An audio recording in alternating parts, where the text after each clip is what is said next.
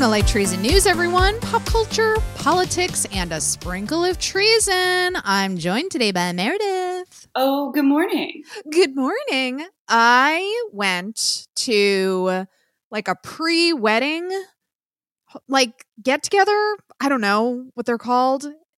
Uh, it's like a, they use, sometimes they're called rehearsal dinners, sometimes they're just. It wasn't though. regular. It wasn't a rehearsal Yeah. dinner. It was just like cocktails. Uh, Yeah, but, I but not mean- Mm-hmm. cocktails. It was at a brewery. Um, which I don't know why, but beer lately just takes me the fuck out. Like I had two, and I was like, I'm a sleepy baby, and I need to go home now. I can't really drink it at all anymore. Uh, it makes me feel gross and tired, and then uh, I have a hangover that's worse than any anything. Like, Oh, see, fortunate Else, in that I don't have a hangover, so that's good. Uh, So, probably because I, I- I only had two beers. yeah, that helped certainly. Uh, I have not been able to enjoy a beer since someone said to me one time that beer is liquid bread, and I was like, "That's disgusting," and that's all I think about when I drink it now. Uh, it's got that Oh, yeasty smell, and I'm like, "Yep, it's liquid bread." That's that's really rough. Mhm. I although speaking of bread, last night I went to a Friday fish fry at a old fashioned Wisconsin supper club, one of the ones that's like all dark wood paneling. Oh my God. Uh, we sat down. There was a bowl of heaping bowl of coleslaw waiting for us, and then they brought us a basket of bread. It was literally just two loaves of bread that had been cut up, one white and one rye. Here's what's upsetting to me: the phrase "a heaping pile of coleslaw" is um not great. Uh, I It's mean, a it was bummer. delicious. I'm sure it was, uh, but that description, I'm like, that's that's bad. That's a bummer. yeah. Um, and then, of course, all of the food was served with your choice of potatoes. So there was the Oh my god. loaves of bread, and would you like a baked potato or a French fry with your uh, your giant pieces of fried fish? The potato. What a what a miracle food the potato is. Oh You my know? god! I mean, props to your people for Yeah, really. thank you. Yeah, yeah. Although kind of Poland too, but yeah. Yeah, it's true. I mean, but so we got the we got the potatoes covered. Right, exactly. Yeah. Between the two of us, we know every way to prepare a potato and it will be delicious. Damn right. Um, so I don't know. How do you feel about the first former US president um having a mugshot ever? I mean, I actually looked it up. It's the same face that he has in promo photos for the first season of The Apprentice. So, do like, you think you go, I have a very important question. Do you think that former President Trump thought he was serving cunt? yes, I do. Oh, I couldn't tell if he was like, I really thought he'd give it a little more sass, you know, like a little smirk, maybe like a wink, maybe a thumbs up. And uh, he just looks like dejected, but I think maybe he was going for cunt. I think he was going for like, I am a serious man, and I am. Def- I think it was defiant. I could see Um, that, yeah. Yeah, like like we were talking about, uh, failing despots Mm. enter into a period in their decline that is essentially angry drag queen. So yes, it's so true. When you look at like the Venn diagram of drag queens and despots in their last throes, there is a lot of overlap. They become bitchy queens. They're like, you're all jealous of me. You're all plotting against me. Um, you can't deal with the fact that I'm winning and I'm like, I have all this power. And they really Yes. become divas. So abs like pathetically and unsuccessfully serving cunt is True. one hundred percent also on that checklist. Yeah, that is very true. Um I am confused as to why anyone is acting like this is going to lead to good things. Um like obviously it's very cathartic to see the mugshot and all of the mugshots. Oh my god, so many, you know, uh Rudy's and everybody who is involved in uh trying to overthrow a democratic election. Um but I mean, there was just a poll of Iowa Republicans, and it was like 49% would still vote for Trump. Jesus. Post Well, everything. It- Because yeah, he's, that's why got, I'm like, he's a cult. It's it not, doesn't matter. It doesn't matter. We okay, we have the mugshot. Okay, yeah, great. Uh the country is still in fucking turmoil and these people are in a cult. They don't care. Yeah, they're ready to just go to the barricades about whatever because it has nothing to do. They don't. They've just all decided that he's their guy. Yeah, You know. exactly. Yeah, it doesn't matter. And like again, I I would not begrudge anybody their moment of happiness. Oh my god, we have to find happiness wherever we can these days. So people were popping the fuck off on Twitter. I'm never going to call it X, by the way, just so you guys know. It's always Twitter. Um people were having fun, and I think that's great, you know. Uh so I'm not yucking anybody's yum. I'm just kind of like I think unfortunately it just won't matter. Yeah, you but know? I do think that they, it's really lovely that, and I I mean lovely, like the Fulton County DA actually just saying, "Well, we're just going to do this." Like, I absolutely and like I'm the one who said like former presidents don't go to jail. I'm amazed honestly that it has progressed this far and all all credit to the legal teams who like didn't let up and just had their boot on his neck the entire time like good on you. Somebody had to try to show that the rule of law still exists, I guess. Um, yeah, but and I mean, it, we can have, I, we can be skeptical. It's okay to be skeptical, Allison. I think like the cynicism is warranted, yeah. but we do have to also recognize that, unlike some of the other prosecutions that seem really either hampered by external forces or uh, a, like kind of embellished, I guess, in the sense of like oh, they were a little bit of a stretch. Like this is, I think, the best possible shot for sure. that we have for actual accountability. And, And listen, I you know, I figured we had to talk about it. it. yeah, I figured we had to talk about it because treason is in the name of the show. And the name of the show is from obviously Arrested Development, but uh, in regards to Trump committing like treason. So I was like, oh, we absolutely have to talk about this and it was kind of a big thing. It was kind of a big you know? deal, you guys. Former, uh, first former U.S. president ever to have a mugshot. Um, so I don't know if I officially plugged this, but I just want to do so quickly. If you have the ability to donate to the um, Maui Strong Fund, I would ask like if you can kick them a couple dollars, five dollars, that would be great. That's one of like the trusted. I'm always like very hesitant after some kind of disaster like this to say like donate to this charity, but Maui Strong is like the locals, organized by the locals, and the funds will go to locals.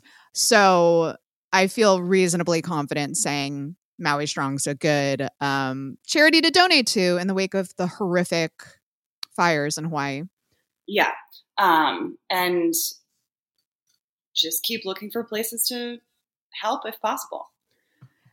Yeah, And I- probably like be thoughtful if you know people who are planning on going on vacations, yes, you know. Although I have seen a lot of back and forth. I've seen some people are saying like, Yeah. okay, well, this part of the island, no, but this is things. Because unfortunately, like they do rely on tourism dollars, so you don't want to be the person saying like, "Don't go to Hawaii," because then it's like, well, then you're fucking like a lot of Yeah. businesses that rely on tourism dollars, but there is that predatory thing happening where, yeah, like things are so bad right now. Um, perhaps now is not the best time to like be encroaching on locals, um, you know, lives when they're trying to collect the pieces.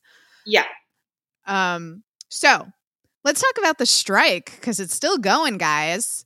Oh my Now- god, it's still going. Yeah, it's still going. And did you see that the studios are hiring PR crisis firms now?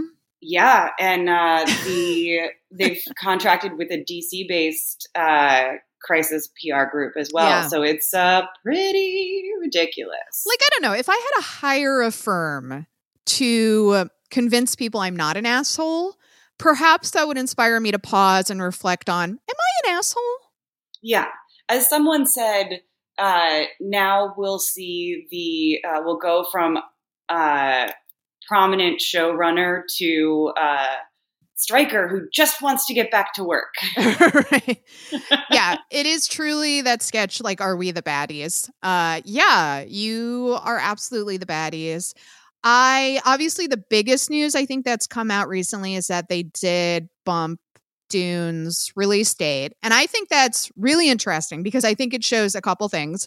I think it shows that they're really the studios are scared and they think that the strike's going to go on a while. But I also interpret it as a pretty clear threat against the writers and actors where they're like, we can bleed you guys dry. We can wait until March of 2024 to release arguably our biggest film of the year. We're confident you will fold by then. Yeah.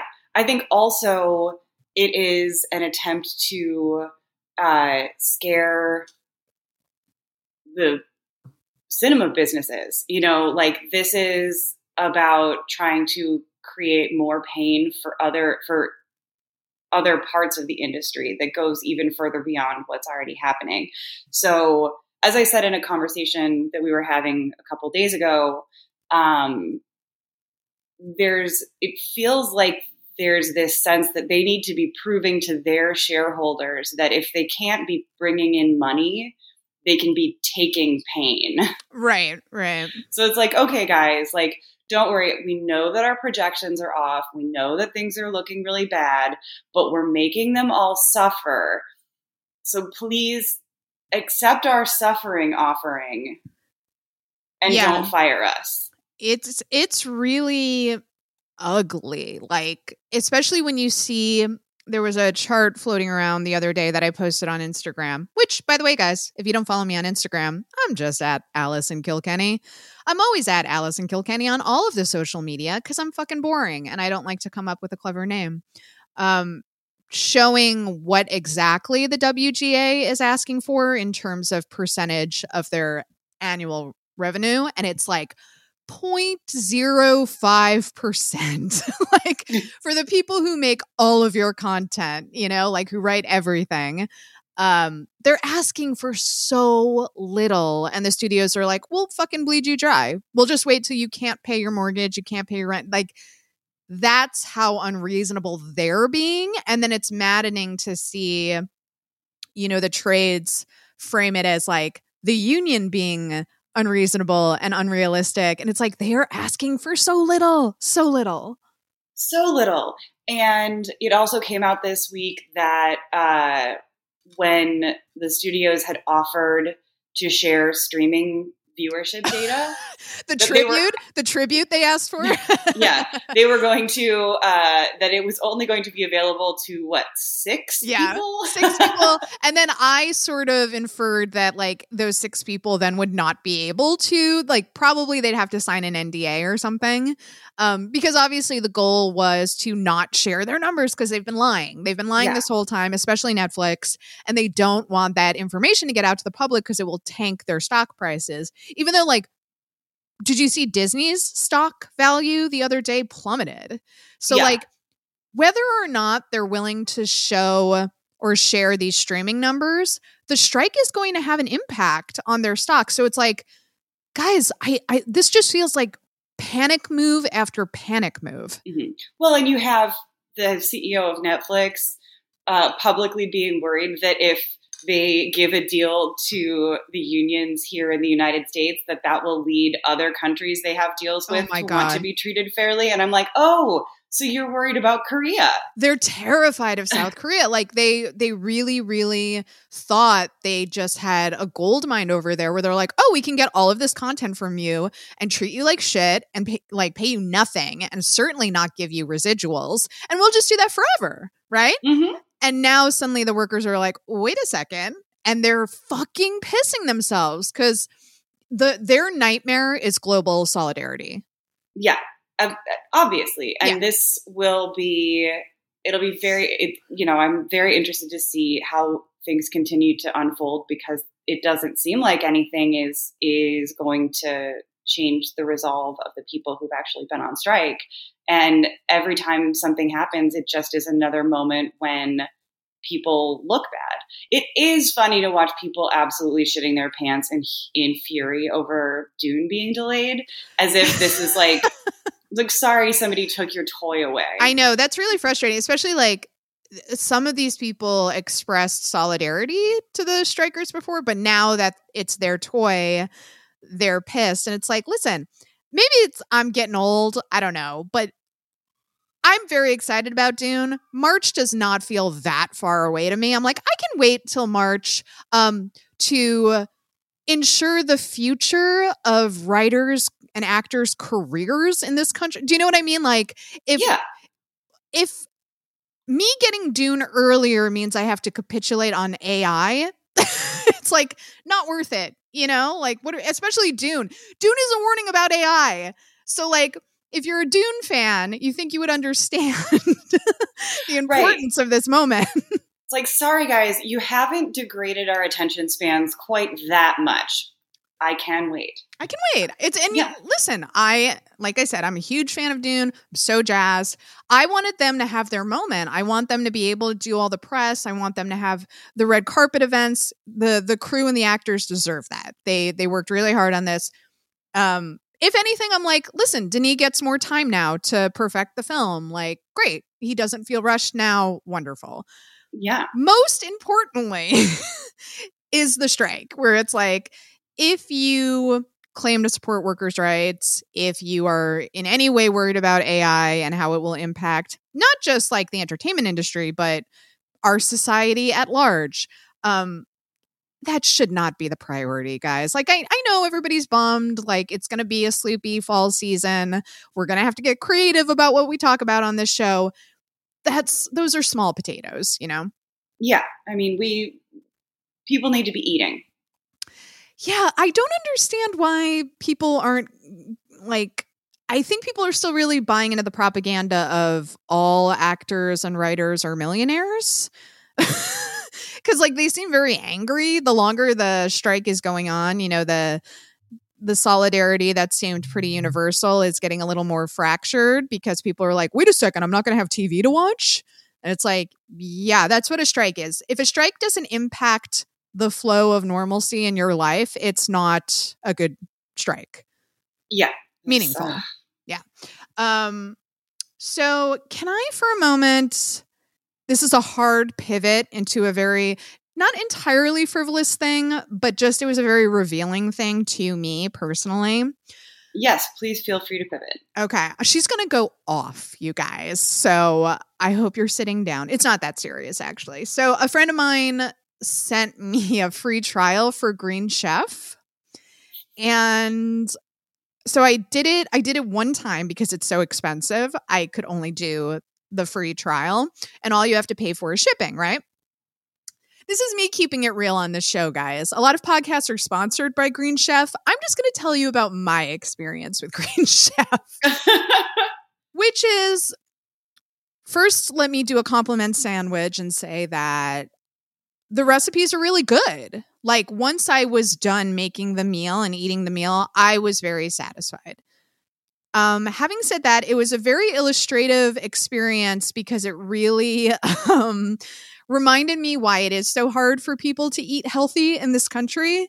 Um, first and foremost, being that the portion size are portion sizes are incredibly small. Like the one I got was supposed to be like minimum four servings per like meal that I was making, and it was one meal to me. And I don't think I have a like eat a ton. I don't eat You're a ton. like a okay, give me lots of things. Yeah. Exactly. So like I like to like graze actually. So the fact that it was one portion for me, I was like, okay, so these are incredibly small portions. It's very very expensive. I think for my budget, it is expensive. And it was just like a bummer because I was like, you know, it would be so much cheaper for me to order a shit ton of Taco Bell and just get more bang for my buck. And I think a lot of times people who are more privileged are like, oh, poor people are like lazy or um I don't know, they don't have a desire for higher quality food. And it's like, no, no, no. This is actually just like very expensive, very small portions. very labor intensive. Like I have to work during the day. So like I was like rushing to make these meals and it's like an hour long process. And I was like, if I had kids, no way. Yeah. And I mean, I've definitely had like, uh, I knew people that had had the meal prep or meal delivery services and sometimes the recipes were really simple and sometimes they took forever. Forever. And they lie in the recipe where they're like, oh, it'll be 45 minutes. Hour and a half later, I'm like, yeah, 45 minutes maybe if I had an entire like kitchen staff helping me. and then and then you have to wash all the pots and like clean up everything and I was like, yo, like no way. I couldn't do this every day. Absolutely not. Absolutely would, not. Yeah. Um so yeah, it was kind of like I don't know. Whenever we talk about food deserts and stuff like that, I it's also just it is a labor issue too, where it's like it's fucking hard. I'm saying we should pay housewives and house husbands. Well, basically. yes, obviously, wages for the housework. government should pay for that because, like, it's a lot of labor. If you're preparing three meals a day for your entire family, like Jesus Christ, and I'm one person, and I'm like, this is fucking hard. I think also I'm out of practice because like I used to cook all the time and now I've kind of gotten because I work so much, I've gotten into the flow of just like picking up meals, you know. Oh, there was so long where I was doing really, really well with cooking, and in the last few weeks, I've just had such a hard time making myself do it. Um, I'm gonna go now, back to meal prepping because that was working for a while. Like if I just pick one, like a Sunday, and I just make my food for the week and put it in the fridge, that has worked okay for me. That's smart. That's smart. Mm-hmm. I know I need to make myself go to do like a real grocery shop that involves thinking about what I'm going to be eating, uh, not pretending like I'm some overscheduled, uh, high powered girl boss baby. um, a busy because, businesswoman. oh yeah, busy business bitch. I uh, need to to accept that I am in fact not busy. I can make some fucking food. That but- is true. Around like hour eight of texting you about some film I'm watching, I probably could squeeze in preparing a meal. exactly. I'm like, oh, probably. Oh, I'm about instead of figuring, instead of debating with you which movie I should watch next, I could probably get up, yeah, and start chopping some things. Okay, yeah, I I need to get motivated to do that stuff. Um, yeah. By the way, guys, I'm stretching because I don't have a ton of recs. I do have some. Oh, um, well, I have something that I can yeah. talk about that I think. So, this awesome. is one of these moments when I will be talking about sports, but we get to be angry at assholes, so it's okay. Okay. Um, last weekend, the Women's World Cup concluded. The Spanish team won.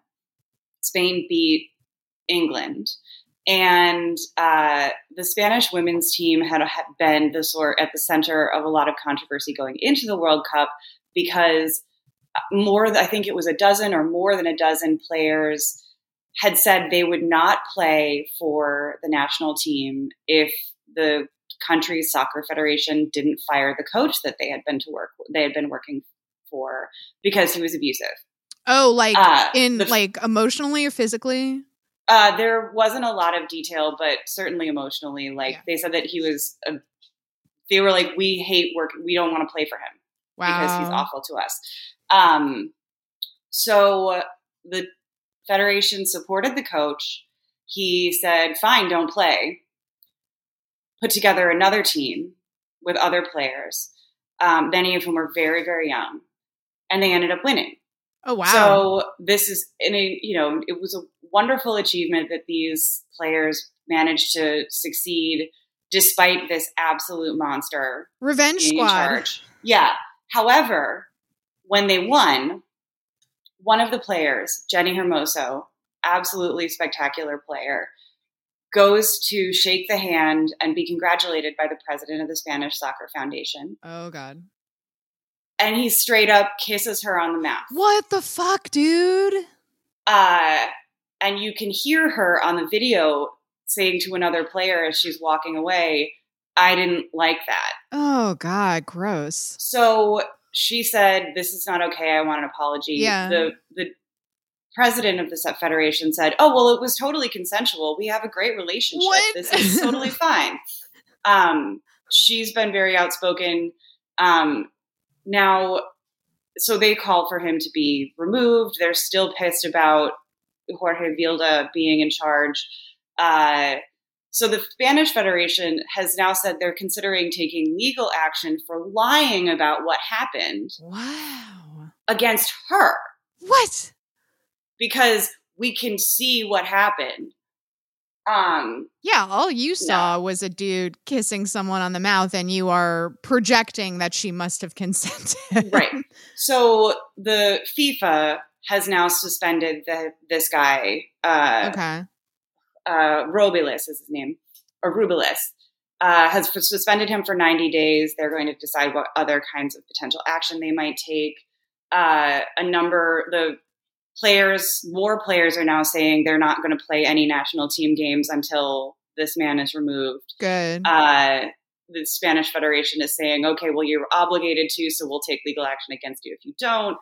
Uh, other members of the training staff have started to say they're not playing.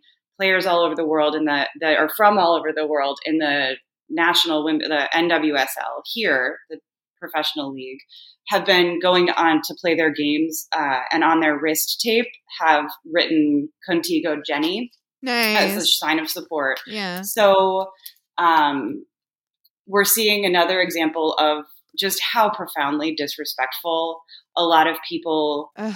in power with, you know, in the soccer world yeah. um, feel like they have a right to behave towards elite athletes. How little they respect these athletes, even after they've Yeah. done something that is so incredible. Right. Um, and we're watching another round of women, the women players looking out for each other in a way that nobody else has any interest in doing. So I'm really curious and how this is going to play out. But the the Spanish Federation has just been disgusting for like the last several years, yeah. and they are so showing their asses. Like it's it's disgusting. It's so interesting because, like, obviously, I'm really glad that she's getting all of this support and there's this solidarity among the players. But, like, I am in a bubble in terms of, like, hearing about that kind of stuff in professional sports. And whenever I am informed about what's happening, I am consistently horrified. Because, Yeah. like, not that stuff is great in, like, the political realm or anything like that, but, like, when you see what the attitudes are towards female players, towards gay players, and like queer players in general, it is like horrifying. And it's across all sports. Yes. Um, and obviously, since women's soccer is my thing, I was a dedicated viewer of like every single game that I could get up for in the middle of the night. I watched them after I taped them and watched them. Um, so this is a time, you know, every time there's a World Cup, there is a reason for women players to demonstrate why they're just so important. I mean, especially since there, this was a year when the Jamaican team had to crowdfund for their incidental expenses because their national federation doesn't fund them adequately. Rosie is. Rosie's going ham on that quick. I, just, I put them all away, and she has decided that now now's the time. She's making a point right now. She's like, "Oh, you thought you hit all my toys? Well, Yeah. check this out." But uh, this is so. It for a long time it was pay equity. We're watching these teams. Uh, you know, there were moments where. Uh, I'm oh sorry, my god! I can't take anything you're saying seriously. Is your frantic squeaking in the background? I can't. She's so far away. I, I can't go get it. I know. I Oh. Oh my god. Rosie, stop it. Why don't you take it?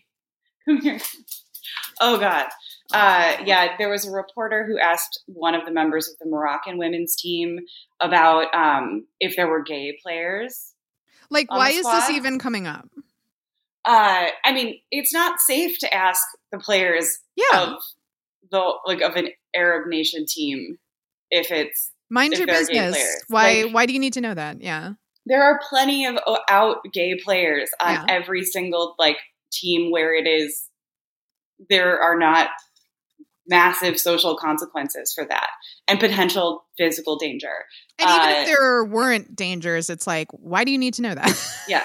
Just be excited Yeah. for all of the adorable lesbians who are kissing their girlfriends on the uh, you know on the pitch because they're out and Australian or Swedish or Danish or Norwegian or whatever like just let it be cute. You don't need to make it all about this. But right. yeah, it was really uh, there was just so much ass showing at at this cup in so many ways. uh, When Yeah. there was a lot of really amazing soccer, and it was such an incredible um, shift. But yeah, the there is fuckery abounding uh, with the Spanish Federation, and it just continues to blow my mind how it's like I would. I would expect this from the Italians. I don't know why I thought that I wouldn't expect it from the Spanish. I love that it's still so safe to always shit on the Italians. They it's like the one like- country where everybody's like, we can shit on the Italians, right? In England, we can shit on England, Yeah. right? There were uh, sports fans threw bananas on the field at an African player for an Italian who was playing for an Italian team What And that was, like, within the last decade or so. Uh, Listen, I is I uh, very rarely say nice things about the United States, but I do have to say, having been to other countries like Italy, like France, and Australia, there is sometimes such overt racism. Like, I honestly don't know if it's better here or if we just have disguised it better, but they say some shit out loud that I'm like, holy God, you know? Like, yeah, this is I mean, bad. all I'm saying is it is safe to shit on the Italians because some of the things you're like they couldn't possibly do. Nope, they absolutely did. And when Obama was president, that's when it was like very obvious. Like France, there was like all of this racist art that was being posted around like Paris and stuff of like depicting the Obamas as like apes and stuff. And yeah, it was just like, holy shit, you know? Again, it's not necessarily that it's better here, but I was like, you for sure could not get away with saying some of the shit you guys are saying. yeah it's just it, it these things exist in a totally different way that means that we're not experiencing it and, or we don't eh, yeah or maybe we don't notice it because it's just so much part of the air that we breathe that uh, we only end up seeing the worst of it and We we, just don't do, go into those um, sections of twitter so that's kind of fine for us but then you see it in france and you're like oh my god we just have institutional racism so like redlining and like police brutality like you know it's just baked into the foundation of our country but france is just like putting up racist cartoons Totally. So anyway, thank you for letting me go off on this. No, that's really that interesting. Tangent. I do think it's just fascinating that this it's just it's another example of a powerful man just utterly convinced that th- he'll win because he's a man. It's like right he's being the studios, you know. also that like his his how should i say this his perspective is objective truth so like he wanted to kiss her he kissed her and he's like right because she wanted that to happen like Right. but I not mean, even I was congratulating her. That's totally fine. not even necessarily that he is now lying like i could believe that because he has this privilege as a man that he was like yeah that was that was nothing that was like consensual and it doesn't matter that she is saying to him and everyone i didn't want that to happen yeah Uh, and yet somehow, oh no, she must be lying. She must be lying. right right right right. She's being difficult. Yeah. Um so this is like a little unorthodox but i am seeing bottoms tomorrow. So obviously i can't recommend it because i haven't seen it yet. But guys i'm pretty sure it's gonna be amazing. I'm pretty Yeah, I think excited. that's safe. Think and that's if you safe. can if you're able to i know it's a limited release right now but if you live in a, a city where it's playing go see it in the theater. Don't wait for video on demand. It's going to be a great time. And go watch a movie about a high school lesbian fight club. i would like to see more mid-budget comedies get theater runs because obviously Billy Eichner's film didn't do well uh famously and it's harder and harder these days to get mid-budget comedies made and this one is made by women so you know i and apparently it's great i've heard from people who have seen it and gotten screeners and stuff that it's quite good so i'm hoping uh momentum will build for it it's, people seem like very excited so i'm hopeful Yeah. Also, let's we can do a shout out for its runtime. That is something that we Ooh, can recommend. Let's 92 go. minutes. 92 minutes baby that's the longest a comedy should ever be judd apatow that third act baby take a hatchet to that third act yeah we Uh. do not need them to be longer. If if you have something extremely important going on, you don't though you can push to 99. You However- absolutely don't. In a comedy, you don't have an important seven minutes you got to tack on. I'm going to tell you right now. I'm not. I know you want to let your actors improvise. I think that's great. Cut that scene, baby. That's right. If you have that, it's like those seven minutes can be like edited into a gag reel that plays during the credits. But absolutely keep it in your pants, guys. I'm of the firm belief that every male director needs a slightly cruel female editor who will be like, "I know you think this is gold. It's like 40% gold and we need to cut the rest of this shit." Absolutely. I think you're 100% right. Can we get someone to endow, like, what is this? The Selma Schoon- Schoonmaker Yeah, uh, I was thinking of fellowship for, uh, like, you know, training program for Yeah. female editors. Uh, the, you know, not only do they tell, do they teach you how to be a really brutal and wonderful editor, but you also learn how to be mean in the way that you need to be mean. I wonder if fanboys know how many of their favorite male directors are only as good as they're perceived as being because of female editors. I think most of them absolutely do not know that. Uh, and but if, if you are into film in any way, always look at who is editing some of your favorite films because you'll be surprised how often it's a lady. um, okay, I need to go back right in a second, and I, I just, I'm going to send you this. Uh, okay, what is the it? Spanish Federation has a statement. oh, Uh, we have to state that Ms. Jennifer Hermoso lies in every statement she makes against the president. Jesus. Uh, but here's the thing: what is she lying about? We like we have it on video that he kissed her, and she's saying I didn't consent to that. So are they saying like she secretly did consent to it? Like we what is? have all the pertinent reports and expert opinions that prove what the president has stated, and we are going to take the corresponding legal actions against all those people who are falsifying reality and committing very serious crimes. You're the facts doing are that. what they are, and no matter how many statements are made to distort reality, it is po- is it is impossible to change what happened. The peck was consensual. The consent was given in the moment with the conditions of the moment. Later, you can Wow. think that you have made a mistake, but you cannot change reality.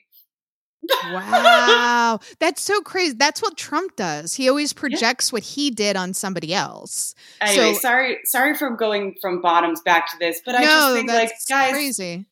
once again, you know, go see bottoms because it's made by women and the it's made by people who would not ever put up with such fuckery, and we need more of that in the world. And also, like, obviously, I can't. I'll, you know, next episode, I'll have my review of Bottoms. I'm just very excited about it. And I wanted to share that with everybody. And also, like, it's not going to be in theaters that long. So I wanted to talk about it while it still is. But I can recommend Shiva Baby. So if, if you're interested in, uh, Rachel and uh, her whole vibe, which I am, I think she's phenomenal. Um, Shiva Baby's such a good film. It's like very claustrophobic and it, it makes you very anxious, but like in a good way. Yeah. And it is very fun. Um, so that's all. I don't have anything else. I will be seeing it as soon as I can. But I I yeah. have some other stuff um that I'd been saving just because it was like not necessarily time sensitive. It's and it's still on streaming, so if you want to check it out. And this is like Dune adjacent because it involves McQueen Rebecca Ferguson, uh Silo on Apple TV, shockingly good. Huh.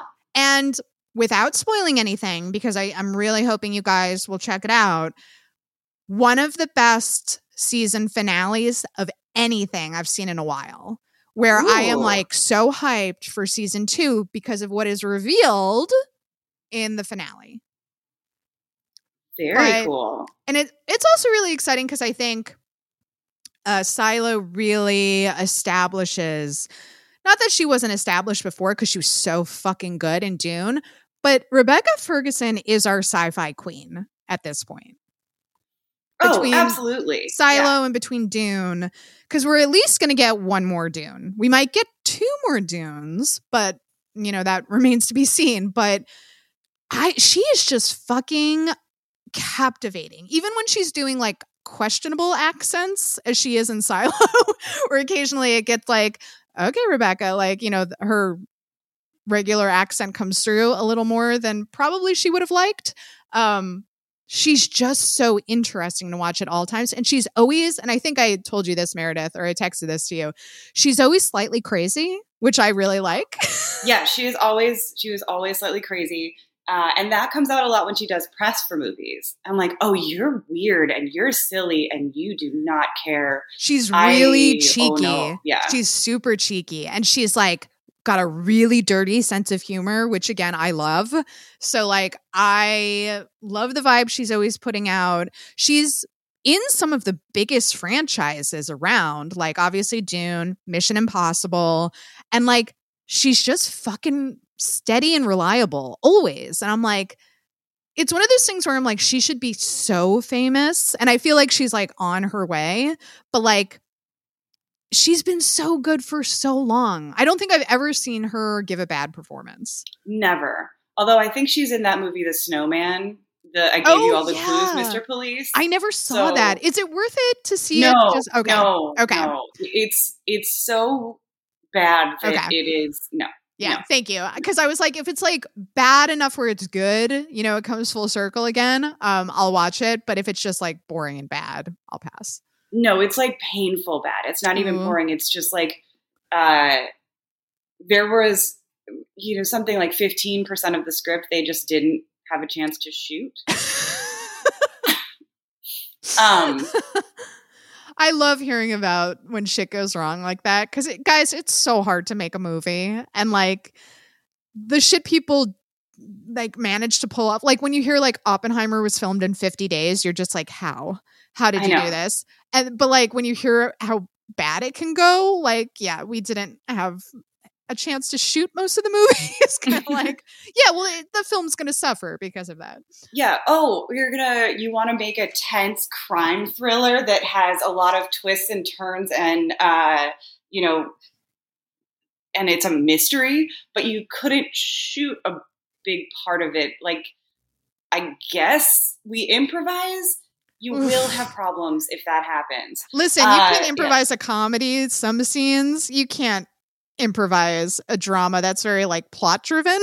Yeah, I will say if you're making a mystery of some sort, it should be a hundred minutes. I You- fully agree. I I will, you know, for in the same way that a comedy should never be longer than 92 minutes, if you made a 92 minute mystery thriller, you're gonna be it's gonna be too fast and there's gonna be whiplash. So you need that extra eight minutes in that case. Ooh, you know what else we should talk about and recommend? Uh Dark Winds. Oh, yes. Oh, that's really been bringing me a lot of joy. So it's an AMC show that is based on uh, books by an author named Tony Hillerman, who's a very famous mystery writer uh, who wrote a ton about uh, like, it- Native American characters. It's mysteries um, set on the um, Diné Reservation in New Mexico, Arizona. I can't Mm. remember now. but, um, Southwest area. yeah, Yeah. Southwest, uh, in the 1970s. And so it's a lot of it's like creepy. You you have some creepy witch stuff, some creepy things like are there dark spirits around? Uh, but you also have a lot of like racism, corruption, basic gritty detective fiction, and it I've been really enjoying it. I have two, and I like just wanted to shout them out because, especially the witch stuff, I felt like could have been really hokey and cheesy, and it's legitimately scary. Yeah. Um, it's definitely like not overstated and is played in a way that doesn't feel nearly as othering as it could be when you're dealing with a, a a witch of a call of any sort yeah, of culture. That's it's somehow like very culture. respectful of the culture while also like yeah. Um, But there's and also, some spectacular acting. Like there's great actors in it. Um, I wanted to talk Yeah. about that because we were talking about actors who have been good in everything forever. Um, Zahn McClarlin, Cl- Cl- is that it? Yeah, McClarnon. Um, is who's on so reservation, who's Reservation Dogs, and has been in a ton of stuff. Like you, he's a that guy actor at this point. he's so fucking good. Like, and this I've seen him in a million things, and I'm always like, God, he's so good, he's so solid, and I feel like Dark Winds really lets him shine. Yeah, And he I was plays like, the whew. he plays the sheriff essentially. Yeah, Um, he he's a leading man. Like, he's so good. Yeah. Well, and in the first season, um, there's a character played by Noah Emmerich from The Americans, and it is really fun he to always see. plays. Yeah, uh, but it is so fun. I had just I was like, this is a delight watching these two fantastic actors just be incredibly solid in like a, just a straightforward genre story.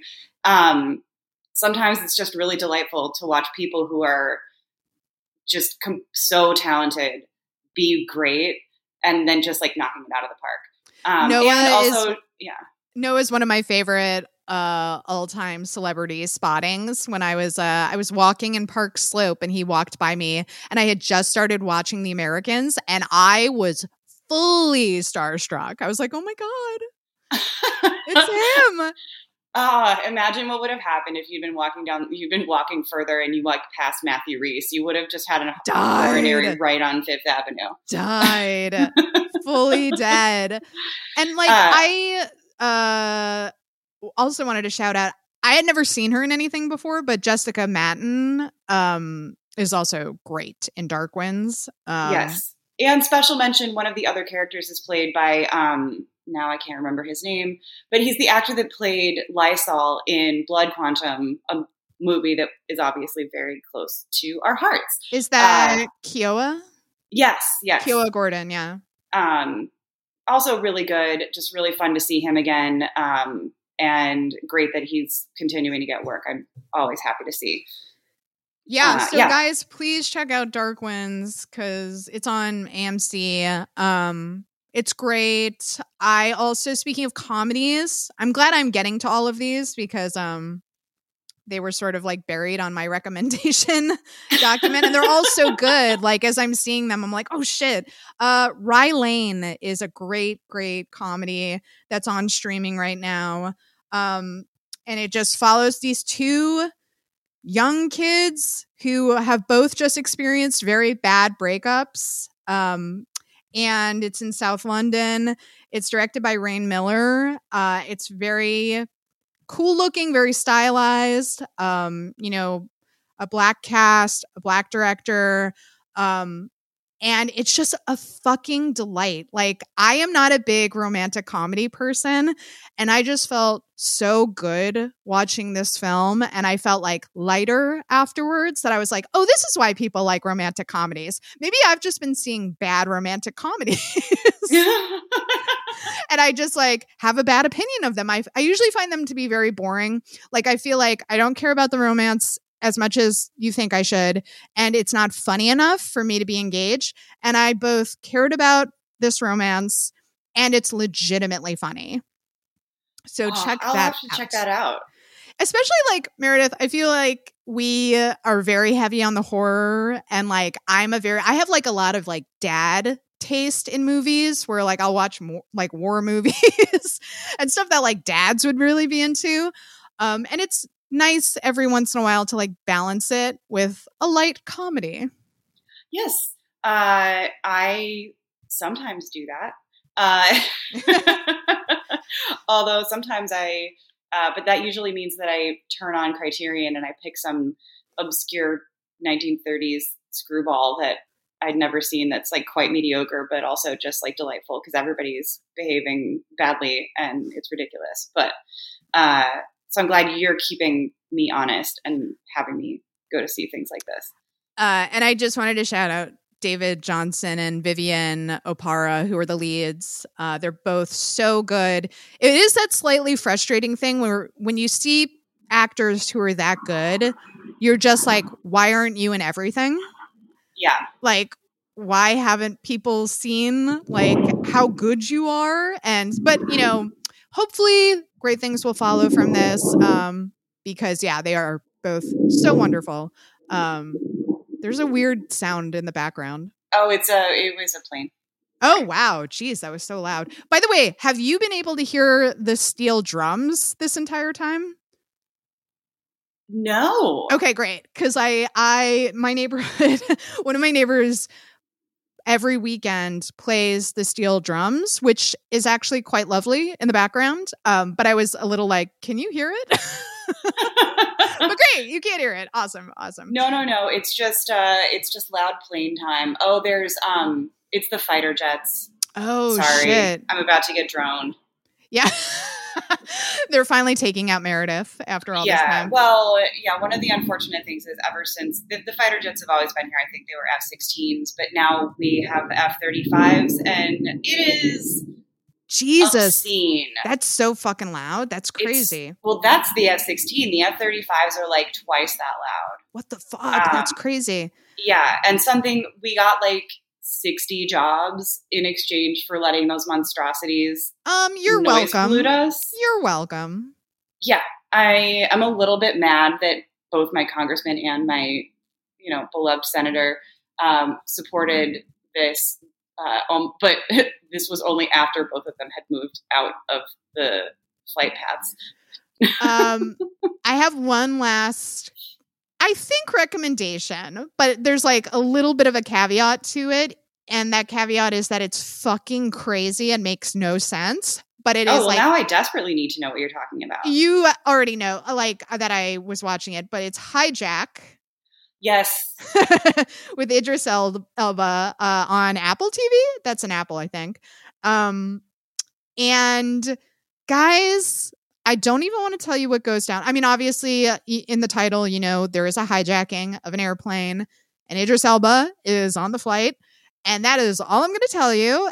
And just um, leave reason at the door and just enjoy the ride because listen, does the plot make sense? No, it does not. Uh, do the motivations of certain people make sense uh, from moment to moment? No, they do not. Um, are there a million plot holes? Absolutely. Uh, is it addictive and entertaining as hell? Yes. So if Ah, you just want like a dumb, mindless thing to watch, I'm really excited that there might be a season two because I'm like, what is the season two? I'm just hoping that it's sort of like Murder She Wrote, where Idris is always on some kind of transportation that gets hijacked. Just give it to me. Just make him, you know, make it that I think it's perfect. We don't have to ask questions about why he's always on something that gets hijacked. and every it time keep it's just like an intense close up on him rolling his eyes, like, here we go again. Absolutely. Oh my God. I Uh, love it. But going back to like, oh, this, you know, Idris Elba has been a leading man for so long. And I was listening to a podcast. I was like, this might be the industry finally figuring out where he fits because for so long they were like, is he James Bond? And, you know, aside from racists, the other industry concern was that he was too old to be James Bond. So, okay, he's not James Bond. Is he a leading man in the movies? Well, the box office would say no, right? Um, but he's so beloved in The Wire that it feels like and they- Luther. and, Luther, yeah. they figured out like, oh, this is our king of television. And he's so good in hijack. Like he's clearly a leading man, but it sort of clicked into place for me where I was like, he's a leading man on television and he can carry an entire series and he's excellent. And I kind of love eh, I mean, obviously I always want to see Idris in movies, but he's so good on TV. if if it's going to make sh- if that's what it takes to make sure that he's getting work and I get to watch him in more things, keep putting him on television. Exactly. I'm like, and by the way, we'll get more of Idris because TV series are more screen time than movies are. So I'm like, ooh, if this is like a net gain of Idris, Yeah. I'm into it. You know, all that said, uh, if Pacific Rim is on television, I will watch it. That And is like low key. Pacific Rim is such a low key, sexy movie. Absolutely. So sexy. Like because of him, obviously, but also the idea of like they have to pilot these giant robots together and like meld their minds together is like very hot. Yeah, there's an, they they actually work quite nicely on uh, the intimacy level. Like you're Yeah. like, oh, okay, I see what's. Mm-hmm. Yeah, there's Yeah. some beautiful body horror element to it, but also it does force you to think like, oh yeah, this is basically fucking. Yeah, but like even hotter because it's like your whole body including your brain. Right, right. Um yeah, and so also there are robots. They're giant robots fighting kaiju. So you know. so there's that too. like- if you're yeah. if you're not into like the romance of it, uh giant robots fights. there you go. Love- Love that I got to throw get in a, a plug for Pacific Rim, a movie that's been out for ten years. No, but like that's legit. Like that is an evergreen recommendation. Pacific Rim's so fucking good. Um, and Idris, Idris is in it. So you were on theme because we were talking about hijack. Well, Um, yeah, I was just thinking, I was like, when are you know, I definitely, but it's if I see him in Pacific Rim, I'm like, oh yes, give me more. I need his, I need his big psych up speech to everyone. Uh, him walking around looking grizzled. Oh, give it to me. so hot, and he's another actor who just keeps getting hotter. Like I was watching, um, oh shit, what was that? Uh, Full Circle. Like Timothy Olyphant gets hotter and hotter and hotter the older he gets, but Idris is another actor where it's just like in hijack, you know, like he's going a little gray and his like whiskers and his temple, and I'm like, you are hotter than ever. it is Oh, absurd. Uh, yeah, we can end things on talking about how hot Idris Elba is. I feel good about that. I think that's a really great place uh, to leave it. um, also, wonderful way to segue into our uh, current ending, given that uh, you know who else is in Pacific Rim? Ron Perlman. Oh my god, yeah. And guys, uh, this is how we're going to end every episode um, until the strike is over.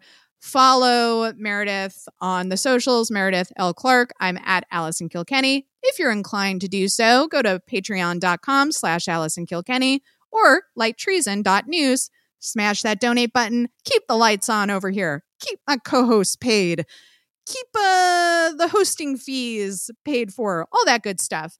Um, and as always, as I said, until the strike is over, here's Ron. the motherfucker who said we're going to keep this thing going until people start losing their houses and their apartments. Listen to me, motherfucker. There's a lot of ways to lose your house. Some of it is financial, some of it is karma, and some of it is just figuring out who the fuck said that. And we know who said that, and where he fucking lives. There's a lot of ways to lose your house. You wish that on people.